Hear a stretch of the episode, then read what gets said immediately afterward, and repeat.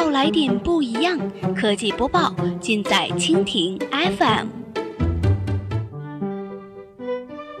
欢迎收听苹果播报，本节目由蜻蜓 FM 独家制作播出。收听更多内容，敬请收藏订阅本节目，或持续关注蜻蜓 FM 科技频道。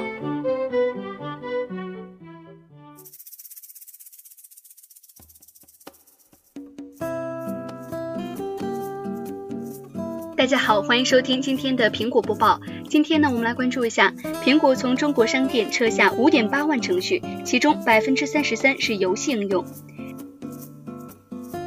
北京时间六月二十七号消息，根据国外媒体报道，苹果公司从其中国应用商店撤下了更多的应用程序，总数达到五点八万，其中百分之三十三点五都是游戏应用。自去年十月份以来呢，苹果就一直在应用商店上进行清理。当时该公司突然将五万个应用程序撤下。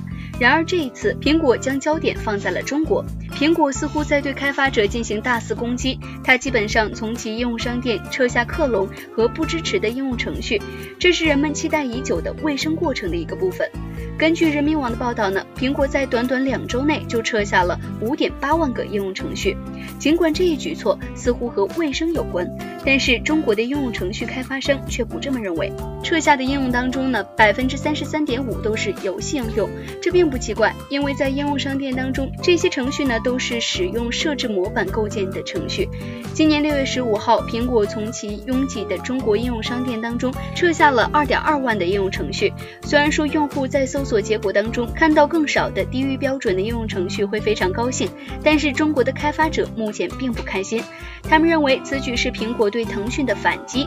苹果公司因其百分之三十的捐赠来自中国社交网络应用，其中包括腾讯旗下的微信而受到抨击。苹果声称呢，它没有撤下任何这些程序，也没有在最后一次清洗当中特别的针对他们。一家中国的数据分析公司 ASO 一百驳回了苹果的声明。该公司表示，苹果就是这样做的。从应用商店当中删除应用程序是非常有必要的。这是基于成千上万的克隆的应用程序、废弃的应用程序，甚至是有问题的程序都进入了搜索结果，从而降低了程序的整体质量。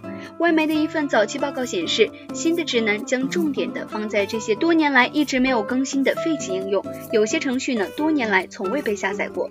此外呢，由于缺乏六十四位的支持，那些已经被开发人员忽视了多年的应用程序，很快就会被撤下。对于苹果来说，缺乏六十四位的支持确实是一件大事，因为苹果的 iOS 十一手机软件将会看到一个没有三十二位应用程序的应用商店。苹果公司过去一直在发出一些微妙的警告，诱使开发者从三十二位升级到六十四位的指令，以避免在不久的将来被删除。好了，以上就是我们今天节目的全部内容，感谢您的收听。如果你喜欢我们的节目，可以点击屏幕上方的星星来收藏我们的节目。明天同一时间，我们不见不散。